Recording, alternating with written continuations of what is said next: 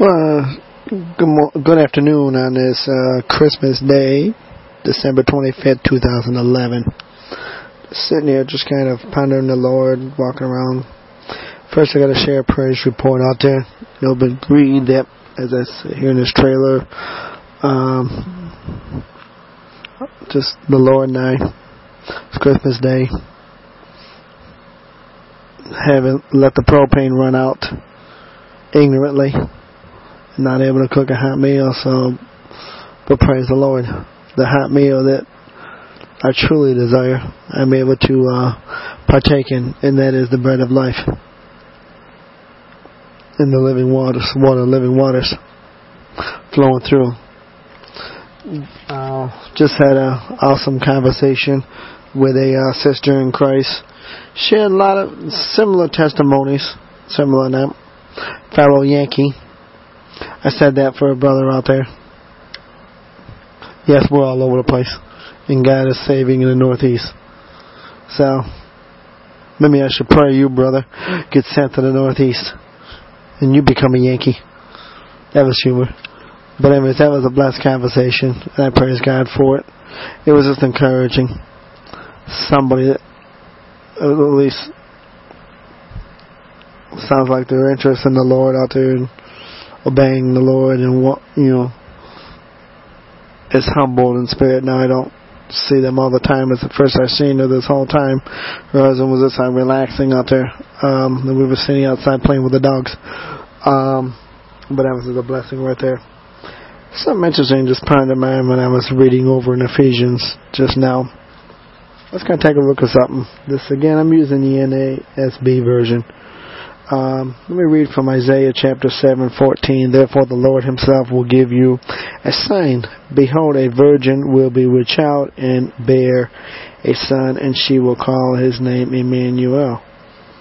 And of course we know it was fulfilled as written by most of the prophets, but by, I mean, most of the uh, gospel writers are for in one way or the other, but Luke explains it the most over into that same very thing of how God Himself was born as we were born in the flesh, but not of the flesh, because uh, we know we sinned the moment we were born in that way, whereas Jesus never sinned, because He was uh, the sacrificial lamb, the final lamb, uh, and the only lamb that washed us clean, and that hopefully we are rejoicing today, and it is that fact that we are celebrating, and it's not just in his birth, but also in his death on the cross for our sins and for us individually and for the sins of the world, and his and his resurrection and his ascension,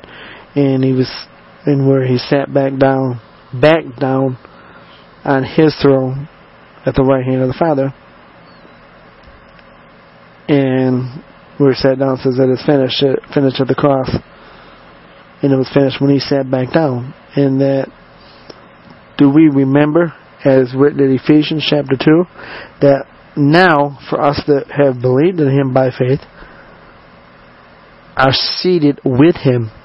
So when things begin to go wrong, or when the ministry that he has entrusted us, whatever it is, um, ministry is, begins to go a little shaky, more likely not always the case. It may be a little shake up or maybe just it may be uh, some tribulations which he is taking us through. He does do that. But it may be in most cases when it begins to go a little dim. It's not him that got up and moved. It's us that moved too soon. Or maybe us that moved too late he may have gotten up to go over to a particular region, a particular city, or a particular area, um, or a particular portion of the body to say, hey, children, wake up before it's too late, before I come and remove your candlestick. And that warning is in Isaiah. I mean, it's in the book of Revelation. Isaiah. I'm staring at Isaiah. That's what I'm saying. Excuse me for that. It's on Revelation. He will do it. He's done it. We know what churches look like after he's removed his candle. And don't think we see too many churches that actually get that candle back. That becomes very scary. Picture what the church you are sitting under currently today, temporary church you're sitting under today, would look like if the Lord, He may have already done it and you're not noticing it. But He's close to removing candles. It's light from some churches in this world, in America. He's already removing, removed it from churches in Europe, and you can see what they look like now and what they're beginning to preach. There are churches in America that he's doing that too. Some of those churches, there are more churches that are close. That wasn't the message that I was by my heart. That just came out for a reason. Let's pray for those churches that they recognize that they're in jeopardy, that they begin to hear the Lord again, his warning to say, repent and turn back towards him, the first love. But anyways, let me look at that one. And let me go ahead and read another uh, passage for you, Hammond. Okay, along with that Isaiah 7:14 verse, I also want to read John 3 3 chapter 3, verse 3, Jesus answered, this is him talking to um, one of the religious leaders that should have known better, because he was a ruler of the Jews, Nicodemus, which says, Jesus answered and said to him, Truly, truly I say to you, unless one is born again, he cannot see the kingdom of God. And it's also kind of affirmed it again uh, what Jesus answered says, Truly, truly, I say to you, unless one is, this is verse 5, one is born of water and, not or, not an option, and the Spirit, he cannot enter the kingdom of God. Excuse me. That which is born of the flesh is flesh, and that which is born, this is verse 6. Excuse me. Born of the Spirit is spirit. We'll go ahead and, uh, next verse, jump over to Ephesians here context is Paul was telling telling the Ephesian church that you know he's bound before the Father, encouraging them that in his tribulations on his on their behalf was for their glory, um, and reminding them that every family in heaven and on earth gets his name gets their name from the Father. Um,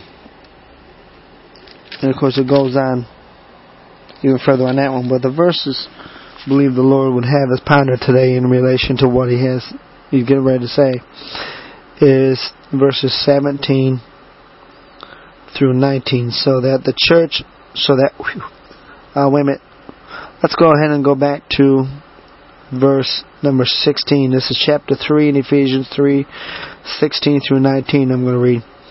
It's that he would grant you, this is he, the Father, grant you, this is the believer, this is those believers, according to the riches of his glory, to be strengthened with power through his Spirit, the Holy Spirit, in the inner man, so that Christ may dwell in your hearts through faith, and that you, being rooted and grounded in love, may be able to comprehend with all the saints what is the breadth in length and height and depth, and to know the love of Christ which surpasses knowledge, that you may be filled up to all the fullness of God. What the Lord kind of briefly put up on my heart, this shouldn't be a long message, um, is in the same way, now today we're celebrating Christ's birth today, but as He reminded us in through the Facebook comments, through those passages there, that is, we really should not just celebrate just his birth, because it's his whole work that we should rejoice at. Yes, he was born in the same way that he came down to us. Again, we have the only God in the world. Even though the others call themselves gods, you know they're not really gods. I mean, they're just, they're false gods. They're just they're just pieces of wood or pieces of metal. You, unfortunately, in America, our houses and our cars and even our jobs have become gods. They're gods that don't give back to us. He's the only God that laid down his crown on his throne and came down to us, hugged us, taught, And to this day, He still does, and He wants to still do that to those in the world through us. But we have to submit to do it. But in the same way, Jesus, God sent the Father to be born physically on this earth, He also sent Him at Jesus' request through the Spirit and by the Spirit to indwell each one of us by the Spirit. Now we know that's not a physical one because we can confuse that, or we may want to confuse that with being like possessed. You're not looking at possession. That's us inviting Jesus into um, our spirits to dwell not just in us, but through us. It could be another message as far as pruning, like when he comes in, when you move into a new apartment, or if you're blessed financially in order to buy a new building, uh, or not a new one from the ground up, say buy somebody else's home, you're going to go in and probably, well, you're going to clean it at first, even though they may have already cleaned it. Um, but you're still just out of just out of habit you're to go in and clean it. You're to go in and maybe paint it if you didn't like the colors. You know, if the landlord permits you, you know, they may only want you to do a neutral color, but you still may paint it again. You may hang up some pictures if you get permission.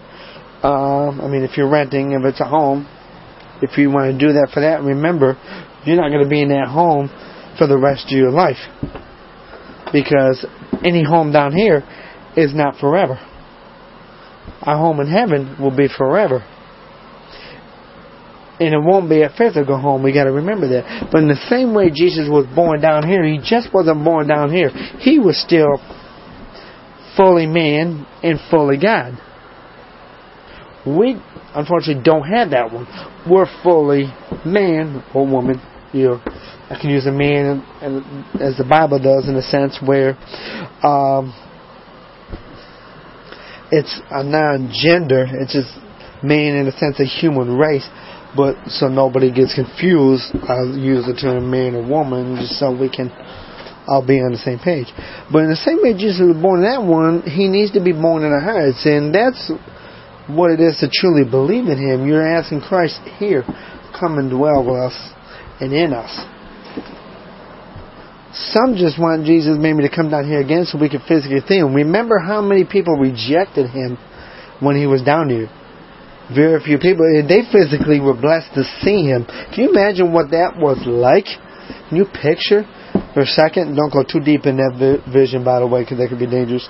But can you picture if you were alive 2,000 years ago, and even being blessed to be one of the disciples to be walking him, yeah, your legs would be and your feet would be tired, probably soaking them in some ice water out there, um, or in the Jordan or Gal- Galilee, wherever they were, in one of the rivers. But imagine seeing him physically. Would that make you believe even more? Yes, we believe by faith, but we know that one day we will stand before him and we will see him finally that faith will become real. Now we can touch him in the Spirit by the Spirit. But one day, for us that are part of the bride, but truly believers, we will see him. But he's got to go not just from what we celebrate today, a physical birth. He's got to come and dwell in our hearts. He's got to come in there. Yes, he's going to come in. He's going to clean out some stuff. He's going to repaint the walls of our soul obviously, stuff that got graffitied over. We all know graffitis you want to cover up. We may have even done good. I'm sure I've done it. Written on the walls. You know, we go in and use the facilities when we have to go to the restroom. Probably more for us guys than you gals, because we got some sicko guys out there that's done it. Um, you ladies ain't that innocent out there. I've never seen the ladies' room unless I've had to clean it like a Burger King out there. But I think this is more of a guy trade. Unfortunately, don't. If you're a Christian, we shouldn't be doing it at all. Know, we shouldn't want to look at it. That literally should offend us now, because it offends God. What offends Him, it should offend us. We can't do nothing about it. We pray for that person and say, Lord, the same way that we used to do that and you forgave us, forgive them. But we need to let Christ, we need to celebrate that now He's born again in our hearts. He's living inside of us now. We need to understand what that means. This is His temple. God doesn't come and dwell in temporary church buildings, religious buildings, because remember, He's still God. These temporary vessels are called our bodies, can't even contain Him. Because He's gonna come through eventually. He's gonna burn out of us by looking at us, by speaking to us, eventually what is not pleasing for him. When he comes, you know, just think if you go into an apartment, move into a new apartment, and there was holes in the walls that the landlord just didn't fix he'll let you, he'll trust you're to fix it. You're not to leave that hole. You're to put a little temporary patch, go down to Home Depot, or even Walmart sells that stuff cheaper, Home Depot or Lowe's, and put a temporary patch just so you're not looking at, or put a painting over it. Whatever. You're to, or a poster or whatever to cover up because you don't want to look at another hole. God does the same thing when He comes and dwells in us. You know, He comes in by the power of the Spirit. That was it is that power, it is His power, His voice, that as we're studying, as you students are studying for an exam, as for those of you that are getting ready to go in the military, are studying, studying for the, stuttering, yeah, I do that too, studying to go into, to take that military exam, as long as you buy the book at Barnes & Noble to help you study, or CD-ROM if you do it that way. You know, the study guides are there. As long as you look at that stuff and get that into your memory bank and ask God, God, help it to come out when I'm sitting at the exam. That's how you pass the exams. It's not by your effort of studying the textbooks, but you have to do that. It's like His Word. We study His Word to learn about Him, to hear Him, to learn who He is and what and it is through that study that the Spirit grabs in grabs his word and brings it to memory in us. When we don't study his word and we have a temptation come before us, and yes, in America, the majority, and in the world, the majority of the temptations are physical. They're sexual in nature. We see it when we turn on a TV. When we slip in a DVD, you can't even buy it. There ain't really so-called Christian DVDs anymore to a point. The devil has been able to use, is able to utilize that to bring the memories. But the more of Jesus we have dwelling in us, through His Word. Because remember, that Word's living because the Word is Him, Himself. It's not just a physical book. We don't want to fall in love with the Bible as a book. We want to fall in love with the Bible as what it is. It's the Spirit of God. It's God Himself. It's His own words. It's about Himself. It's His story and how it's being played out in us and through us and how it's tra- it is that the Spirit, that power is transforming us. So as again, as we celebrate Christmas today and this may be our last Christmas on earth. We don't know. Others are celebrating materialism. Look at even the way we can Weekend Catholicism, as a brother in Christ, posted something that I had already seen. I hope it wasn't supposed to be me to post it either. Maybe I slapped myself. I asked God's forgiveness if it was supposed to be. I ran into it just in passing. That same one where even the Pope says Christmas has become materialism. What is fearful now is that doctrine that I myself grew up in praise God, they're still praising Jesus. And as God, through the Apostle Paul, one of his in, in one of his letters that, that he was told to write to the churches, encouraged that as long as they're preaching Jesus, they may be doing it out of envy or out of greed, and there are many that we know. We know a ministry. You young people out there, you children in the faith, we know a ministry and, and ministers out there that are only preaching to get money, to get more money. They may say, you know, to buy material things. I let you discern for yourself what was right and what was not. But as long as the name of Jesus was still being taught and being listened. So we got to be careful when we go against it. Even me, I'm guilty of it. When you look at other doctrines, we know the doctrines, the denominations are not fully preaching right. But I just mentioned, the name of Jesus, and there's power in that name. He's going to turn it for good. He may shake up those that aren't preaching it right, those that aren't preaching of the rapture, which will be a real event, is occurring. It can happen any time now. It's taken the bride away. The more and more study, there are a part of the church that will be saved through that seven year period, but they won't be partakers in a wedding. They've rejected in the uh, the bride part of Christ. You can look at Revelation at the end of Revelation. I don't want to go deep in this one because God is still enveloping, still revealing that one and giving me understanding on that one. But you can look, there are some that won't go in the second death. They will live on the earth, but they don't come down with the bride of Christ. But they will forever, eternally be dwelling with new bodies. Yes, they will die. They will be killed for their testimony because they didn't receive the mark of the beast. So that there will be some that will be saved through that great tribulation period, and not just Jews. Because um, the great tribulation is to finish the transgression for the our first brothers, Israel, the twelve tribes. So that's for that one. That's another discussion. I won't go deep in that one. So we know there's going to be believers that will dwell on the earth, but they won't be part of the bride of Christ. Because that's clear in the book of Revelation.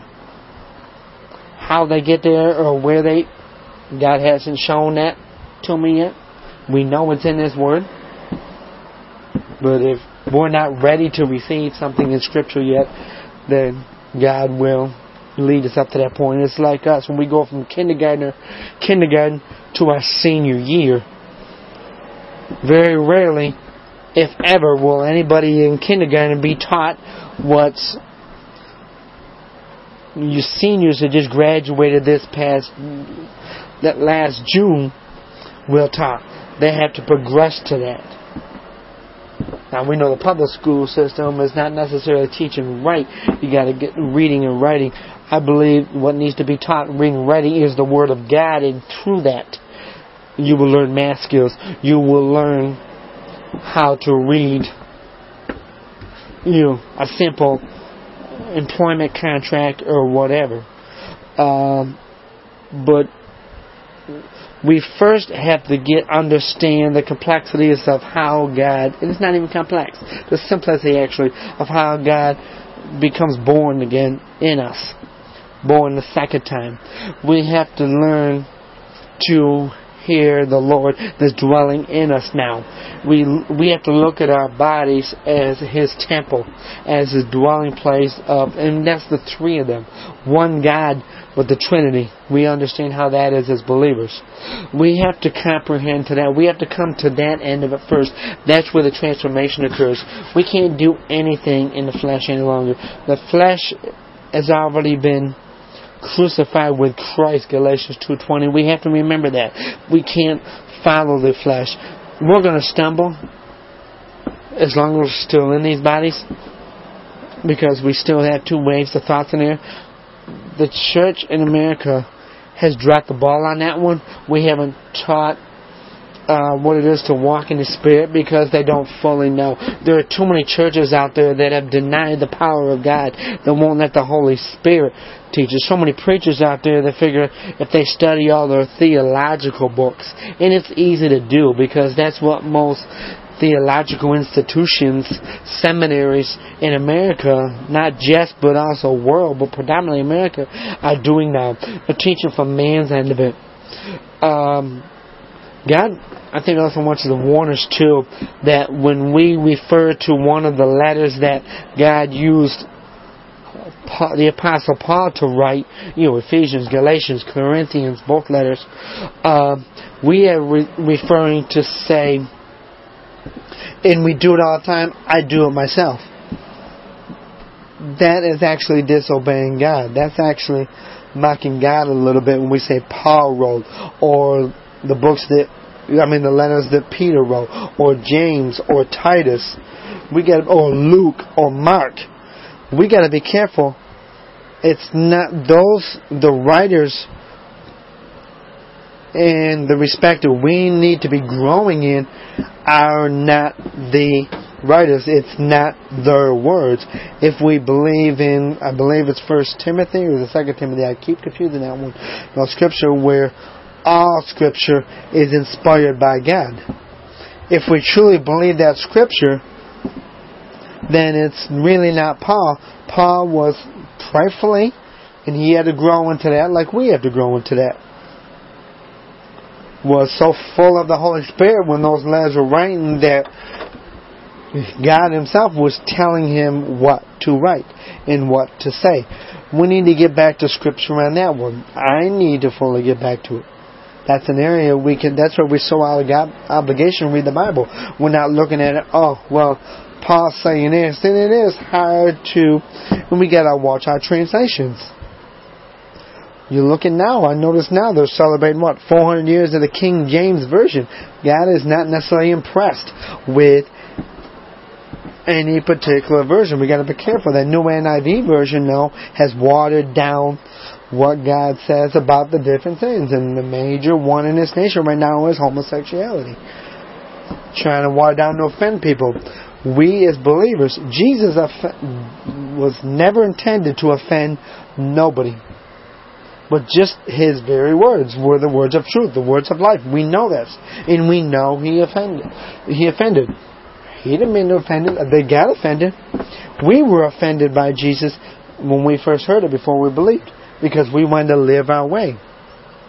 When we commit a sin, when we stumble, whether it be fornication, and we all know what that means, having a child out of wedlock, we should be so filled with the Holy Spirit God ain't going to condemn us and kick us out, but He is going to chasten us.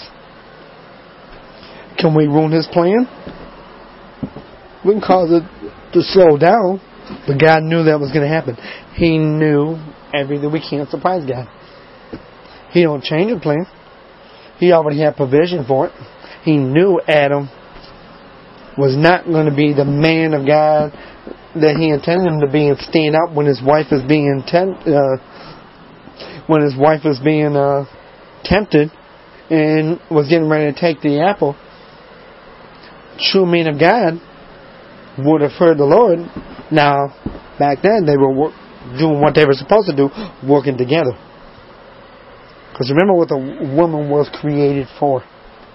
It was to help uh, the husband along the way, not to just stay home, maintain a home. That ain't even in scripture.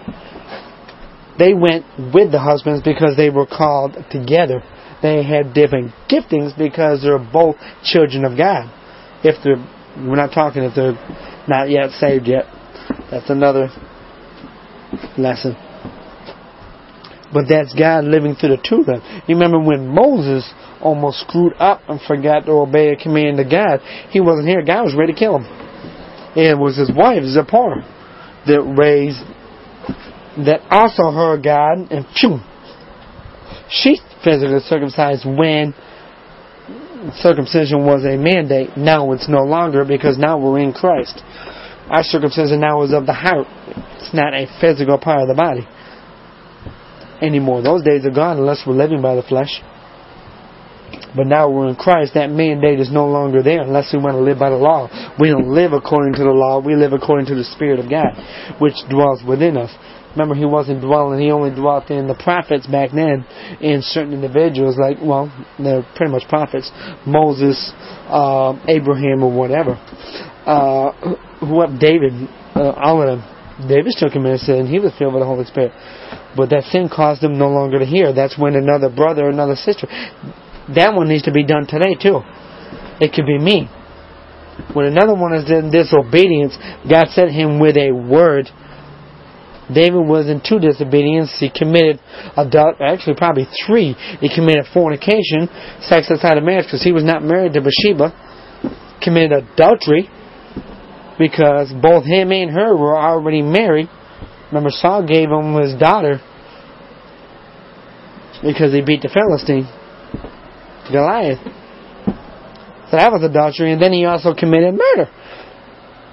He misused his power. He sent one of his men, his good warriors, out there to die attention because you know to cover his tracks. So he had at least three sins right there committed God. He wasn't hearing from God. He was just going on out there. It's like luckily there was no wars coming out because God would have allowed a uh, defeat because of that.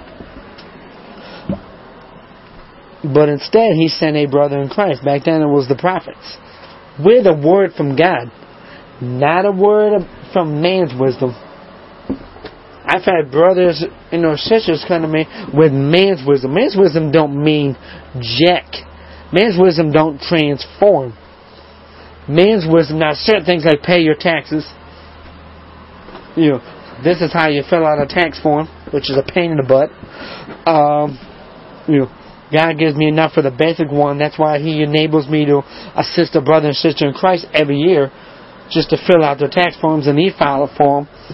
Uh, but I won't do that for a living. One, now the IRS says I can't do it for for pay anymore, unless I take a big exam, which I'm not going to do. I'm not called by God to do that. I just use, I have the software. Basically, they're doing it. I just know enough to make sure when that software screws up, God has given me that much of a wisdom when that software makes an error, then I don't let that tax form go through. Then I contact them. I says, you need to recheck this law and correct that program. They, if an update's ready, or if I misinterpreted, then it's it's straight. That they're they're not going to get audited, and I don't sign the tax form. I just sign it with them using electronically. But anyways, that's a little off topic. But again, we need to get back to walking in the Spirit. We need to get back to that if there's a brother or sister that amongst our own family that we know has sinned against God that have yet to repent. And it may be that when we commit that sin, if God was bringing two people together, that don't mean to try out the merchandise before marriage. Yeah, we're not buying a car or an RV or whatever else you would try out. You don't go into a Walmart store and play a video game before you buy it to see. You know, they allow that. It's there for a purpose to try it out. Um, and they know some people will not buy, but that's Walmart's choice. Other stores probably do it, and I don't, I don't know. Some I think uh, GameStop also does it, but car is the biggest one vehicle where you test drive it first hopefully take it to a mechanic. But even that one's not going to be perfect because the mechanic's not going to find everything because they're, you know, the most mechanics I've yet to meet a mechanic that's truly walking by the Spirit. I know mechanics that are believers, but they themselves have denied the power in their work. In their church area, they're walking by the Spirit, but in the work, they're not. Because God will know exactly how to repair a vehicle and when the mechanic is truly filled with the Holy Spirit, they can seek the Lord, and that will be another testimony of God for that mechanic. When they fix it right and they fix it right the first time, you shouldn't have to go back five, six times to say, well, we got to try this. I thought that's what it was. We got to try this. And having to shell out more money. That's the way they train mechanics in the world today. I know that one because that's another area that I've the basic ones that I've allowed. I've been entrusted with a little bit, but not enough for salary wise. Uh, same thing when preachers get up there. If we try and get up there and preach or teach in our own flesh, we ain't gonna do it. We're gonna fail instantly, and God actually will let us fail because He doesn't want us in that realm. We have to grow stronger in our born again, in our spirit, our walking by the Spirit, than we are walking in the flesh. Now, we're going to walk in the flesh. He knows He's going to give, these bodies need food to grow. They're not supposed to grow outwards. But that comes with exercise. That comes with just not, are you eating and just sitting you know, when you're out out of work, are you just sitting around all day, or are you getting out there, walking around, riding a bike, whatever you're, you know, it may just be walking in a park. You know, if you have children, you go out to the park and have children. If you got teenagers, you go out there and you, you attempt to shoot basketball. Now, y'all see me shoot basketball, you know I suck. but at least I'll try it. You know, you got an easy target and you're to win. Unless I get lucky now and then and get a basket. That ain't skill, you know that. Same thing when you play a video game out there, you know, I may suck at that, but I'll out there try it because it gives me a chance, because I really love, loved fellowshipping with y'all. Or playing games for you that may listen to this from the, uh, from, I want to say Wide Open Youth, I can't get used to the new name that you, the youth group Essential. Remember I played games out there, I sucked at most of the games, but it gave me a chance to fellowship with y'all enjoy being around with y'all and we never know how just that part there.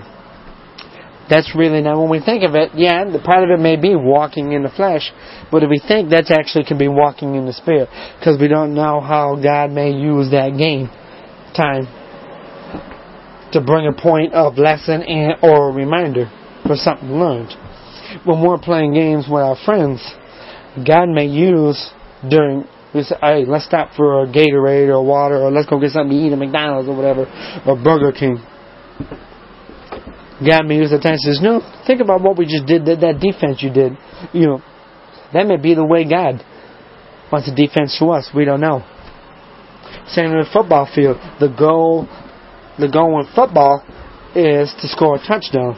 The score, the goal of the defense is to either cause the ball to be coughed up, get the ball back, and get a touchdown yourself.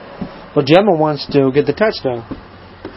If you're on the one yard line, the goal of that, if, if the offensive team is on the one yard line, the goal of defense is to stop them from getting in. In, in their own strength, they will never do it. You know, you got some big dudes that are on there, uh, on those teams.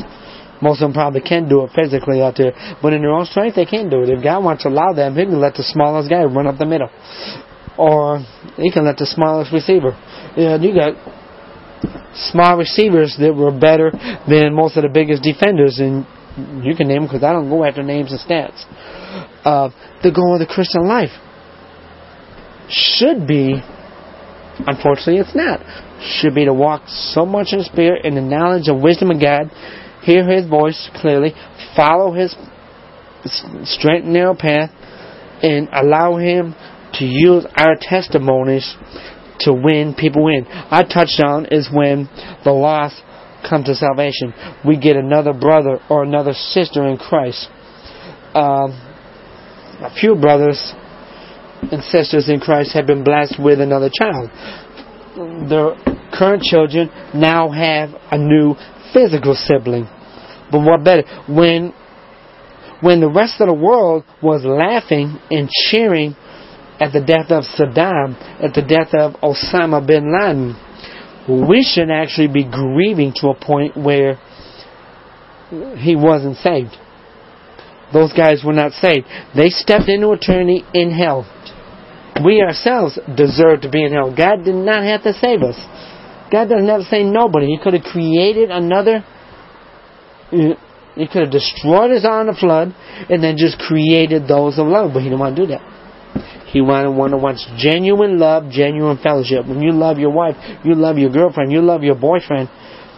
If it's genuine, you will take whatever their idiosyncrasies are, whatever their stuff that they don't like, you take that with it but you better be careful. You better make sure that it's God leading you.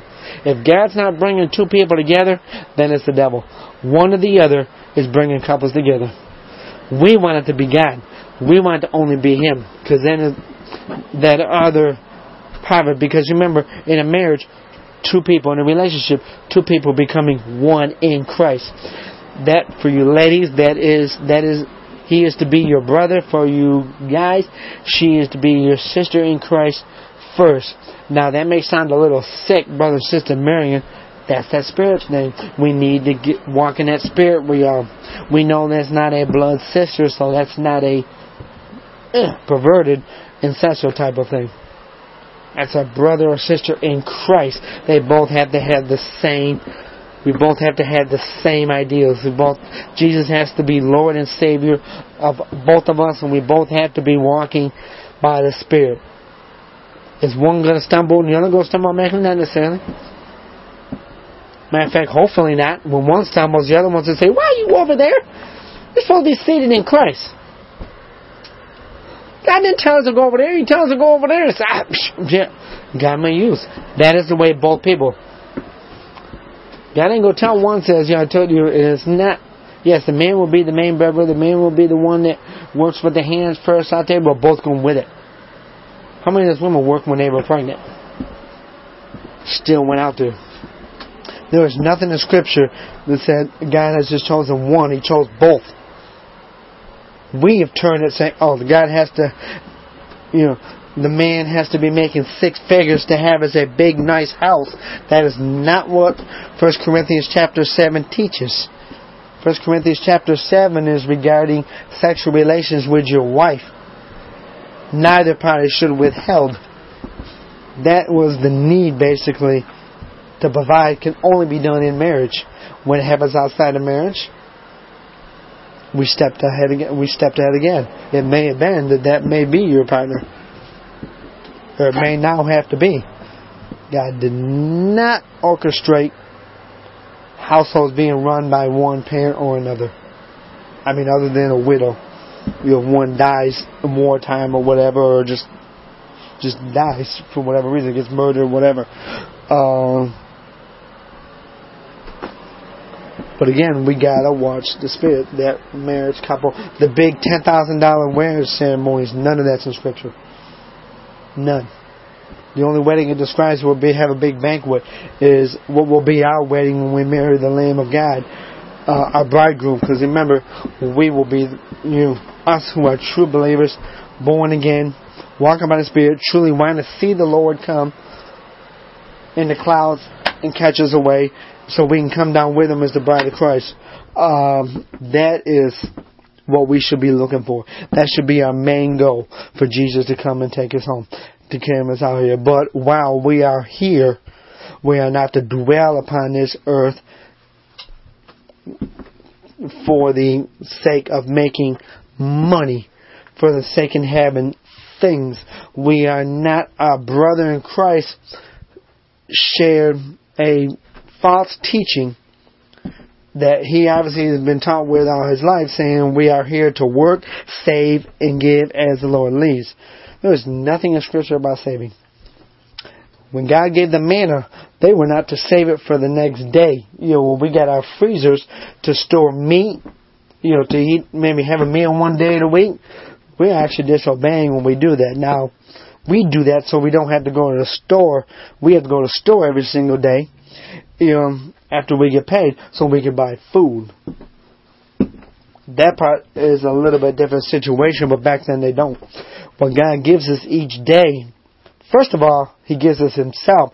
We have to share that in work. Employers may say no, but God will provide a door to do it.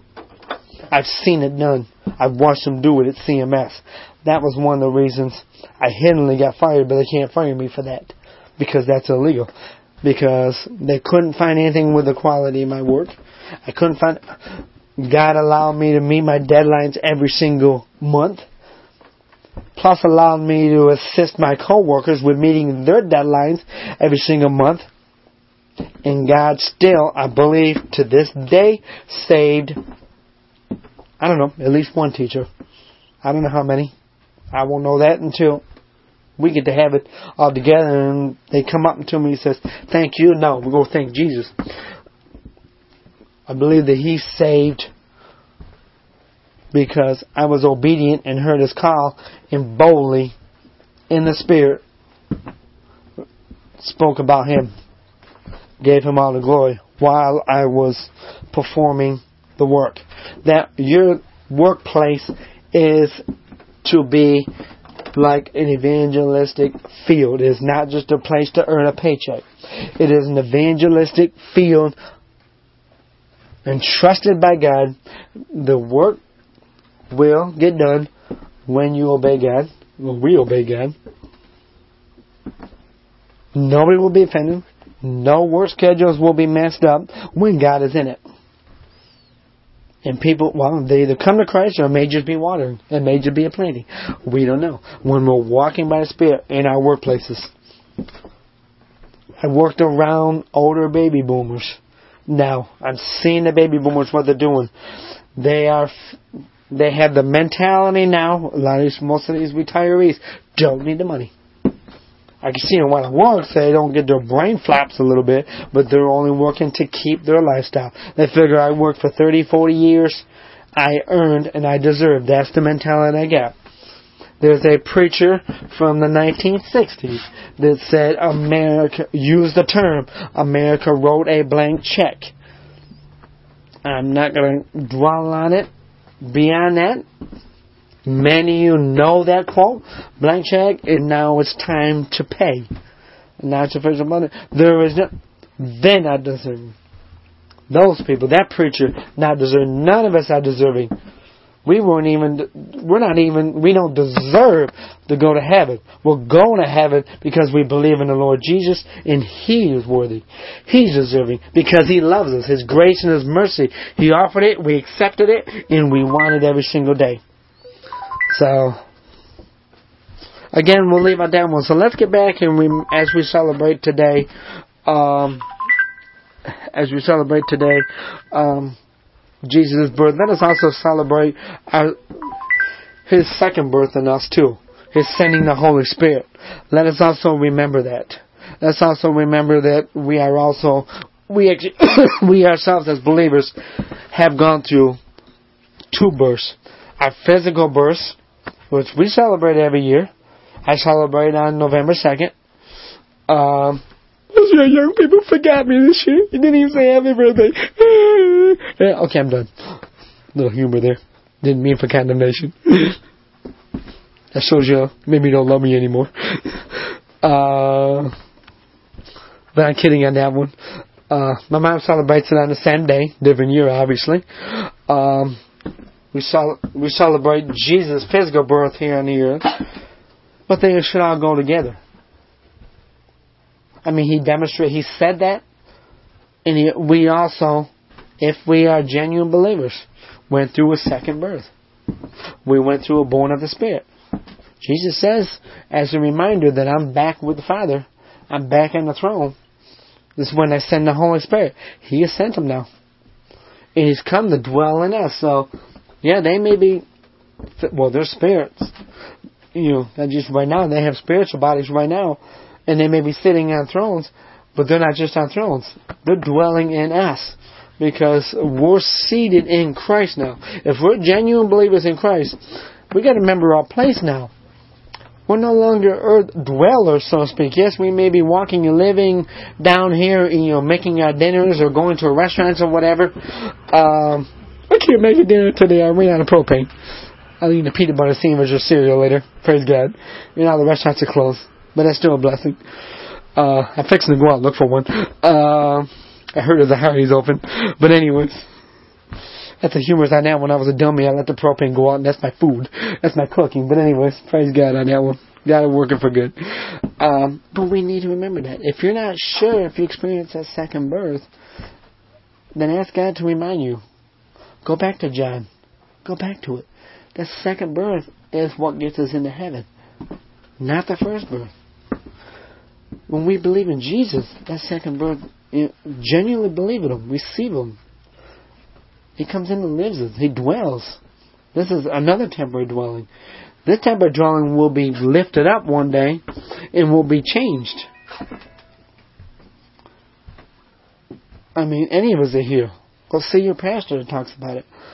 You you can contact me. I mean, my work schedule is going to be night schedule still this week through the month of January. I don't know where I'm going after that. I may I don't know. God's put on my heart. There's a particular church, Church of God, that's looking for a pastoral intern. God, I believe it's in the inner city. God may be leading me there. Young people know what God has given me the heart for y'all. I wish I could just scoop y'all up and take y'all up there with me, and we'd be go serving the God out there.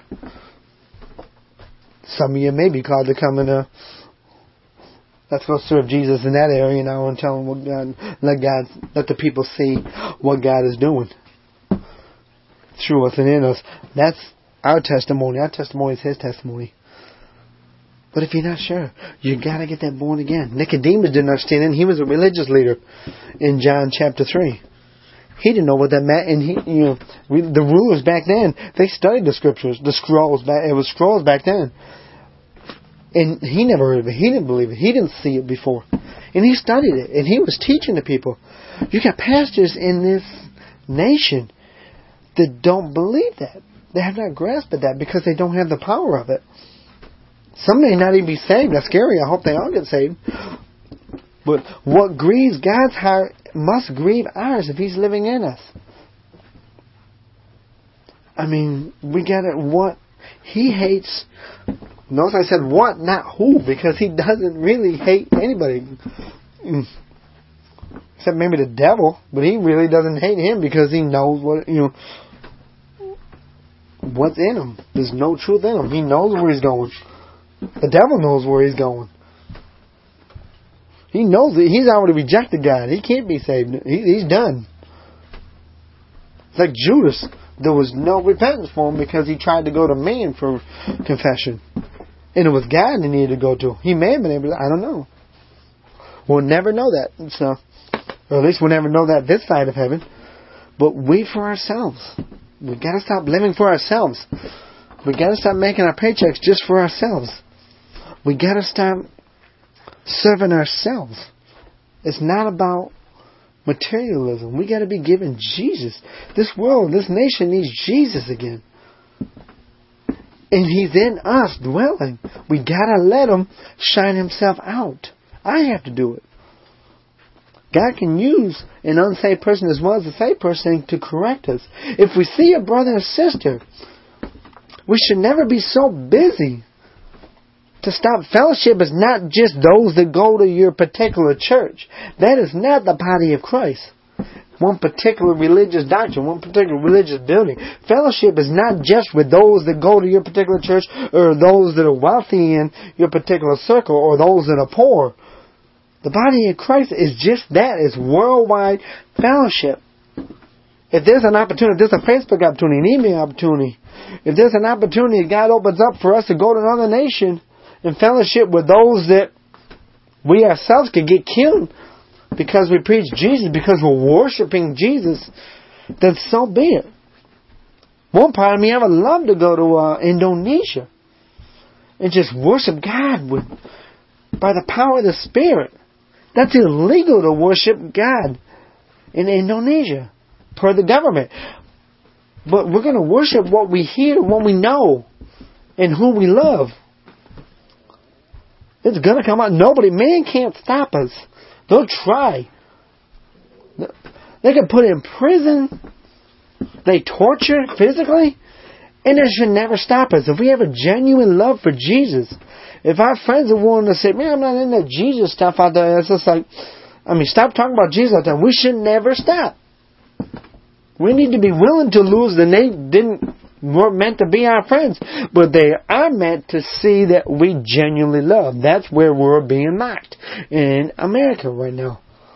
Because we claim the name of Jesus, but we're living the life of a world. We're going after money. We're going after green.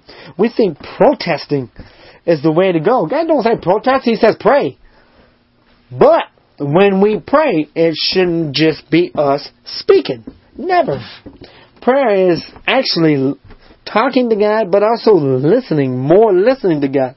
He's going to speak to us through prayer when we're listening. If we're just going with a list of things, I'm guilty of this. I have a few needs that I know God wants to meet. I have to shut up and listen. We keep going when we intercede for others.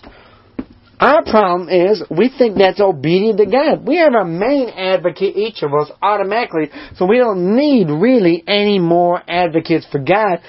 But He does want us to come and pray for others. But we should be praying His will be done. My need, He may want to meet it in a more grand way. I really don't want to. I want just most basic, simple need. Only God knows the need. And God's going to meet the need in His timing and in His way. I need to ask you when you pray for God to give me more patience and to be more still before Him when I work. We all need to get rid of one sin, but it's not a sin that keeps that will put us in the hell. It's called the sin of complaining. It's not a sin that will keep us out of hell, not a sin that will um, draw us away from God, but God doesn't like it. I'm big guilty of that all the time. I see snow. So, most you know I am not perfect. The closer we get to that light, to the glorious light, who is God Himself, the more we should see our need for Him. The more we come to Him in the Spirit, the more we should see our weaknesses. That's why a lot of people in church don't want the Holy Spirit being the controlling power. Because it shows weaknesses. And our colleges teach, heck, our ministries. Unfortunately, we have American ministries that teach that we are not to be weak, we are to be strong. We are strong only in Christ that is actually a sin and disobedience, and that actually is from the devil.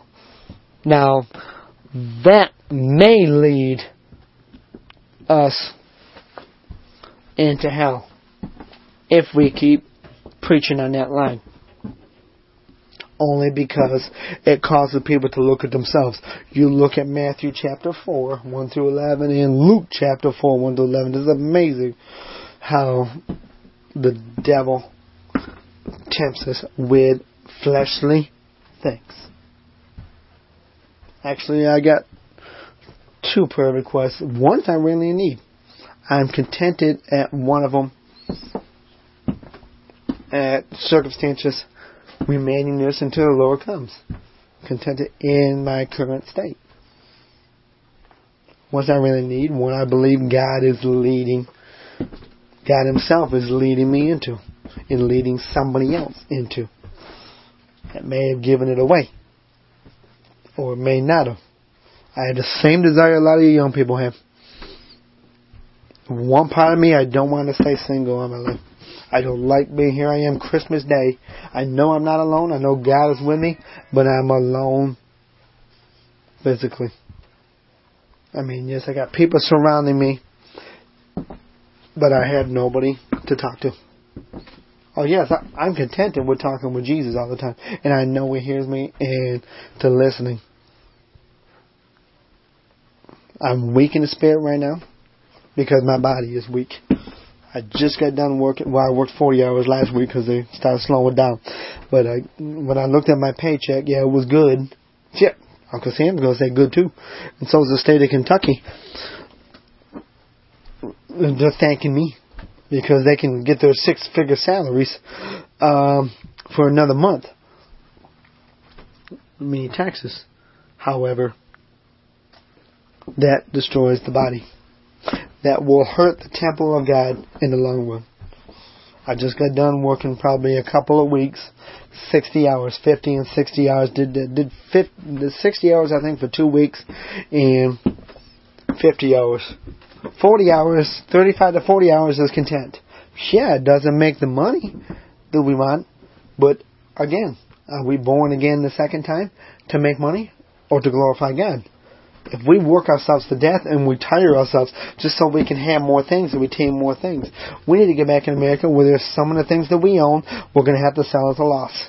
Because there is nothing, repeat, nothing on this earth, real estate, houses, nothing, cars, RVs, that appreciate to a point of unlimitedness.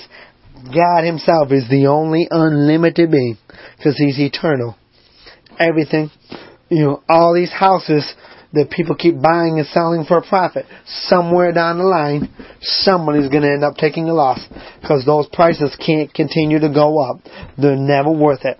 People in real estate want to attempt to um, dispute. One, I'm not going to dispute because I'll shut you off and hang up the phone. Two, you better be coming at me with scriptural backup. You ain't gonna find that in the scripture. Except greed and covetousness. But the only way you may find it, if you think you can find something different, remember the warning. Um, those that think what is right in our own eyes is usually wrong. It's a proverb. I don't, it's exact one scripture. Most of y'all heard it. I don't remember it exactly. I of that one every day. So again, let's walk, remember, celebrate Jesus' full work, which was the coming down to earth for us, born of this earth, which we celebrate today. When he walked by the Spirit, he would give us the living example that it's possible to see the temptations and walk through them, walk by them, run for them, flee for them, whatever they are, walk by the power of the Spirit. How to live life down here according to Him, in Him. Shows about being born again, the second birth, which takes us into heaven. That's the birth that will take us into heaven by His power, not our power. By His work, not our work. His basically gospel born uh, born in the flesh, suffering and dying on the cross for us. We could not have endured that. Only God Himself could have endured that. Nobody could have endured that kind of pain. You know, spikes going in your hands, staying up on a cro- wooden cross, naked before everybody, before the world. Humility, suffering, no breath, no blood, no water left in him, completely dead, empty, barren. His burial, his resurrection three days later, with victory over death and over hell, and his ascension. All those things together. That's the gospel. That's what gets to heaven. His work and not ours. But there is a work that we have to do. Is present him. Present our bodies a living sacrifices of Romans 12, 1 and 2. And let him use us and teach us, grow us, transform us into his image. We're going to be like him when we get there. Not him like us. We'll have a body like him. Glorified spiritual body in that state We'll not have any suffering, no more pain, no more tears, no more crying, no more heartache, no more worried about who we're going to marry, no more worried about, you know, where's my job. None of that stuff. It'll just be about Him. We'll be with Him forever. Whether we're probably bride or whatever, we'll be with Him forever. Let's pray. Father God, thank you. Thank you for a born again. Thank you, Lord, for your physical birth. Thank you for coming down to us, Father God, and showing us your great love and your grace and your mercy. Father God, I pray for hearers and I pray for myself also. Help us to walk by the Spirit. Help us to walk by your power, according to your riches and grace and your glory. Father God, I pray for each one of these hearers, Father God, that you will help them to grow in the wisdom and knowledge and understanding of you and you alone, not the worldly stuff. I pray that you will continue to work through them and in them. I pray that you will continue to draw many to yourself through our walk, through our obedience to you, through our testimonies. It's not necessarily a physical obedience, but it's just a walking out our faith in you, trusting in you each and every day. I pray for strength. I pray for the I praise you for all your needs that you meet. You provide food and nourishment to these bodies, Father God. You provide work for our hands, Father God. Um, you feed those that have children, Father God. You provide through, actually, you provide that through us. Through those that have children, Father God. Those that stumbled before, you sent us lovingly to walk alongside them. Not to condemn them, but to walk alongside them. And say, okay, here, let's walk with God. Get back in step with God. And then when it was the right time, you moved us to somebody else that had a need. Now they were back walking with you. You may have physically moved us somewhere else to walk with somebody else that had the need, knowing they were walking with them, but the fellowship was is to be still there. Help us all to learn what fellowship is. Fellowship can now you made so many avenues, you allowed so many avenues, you use Facebook, you use texting, cell phones, you use emails, some you letters are difficult sometimes. You know, if if you're moving us to different locations, um, but that's even an avenue. But mostly it's picking up the phone call. It may not be a physical fellowship if you're visiting in town. Father God, you can still provide needs through us, no matter where we're at. We can send gift cards. We can send cards. Father God, thank you for a love for us and a love for one another that you want to give us. Help us to get that love again. In Jesus' name. Love you.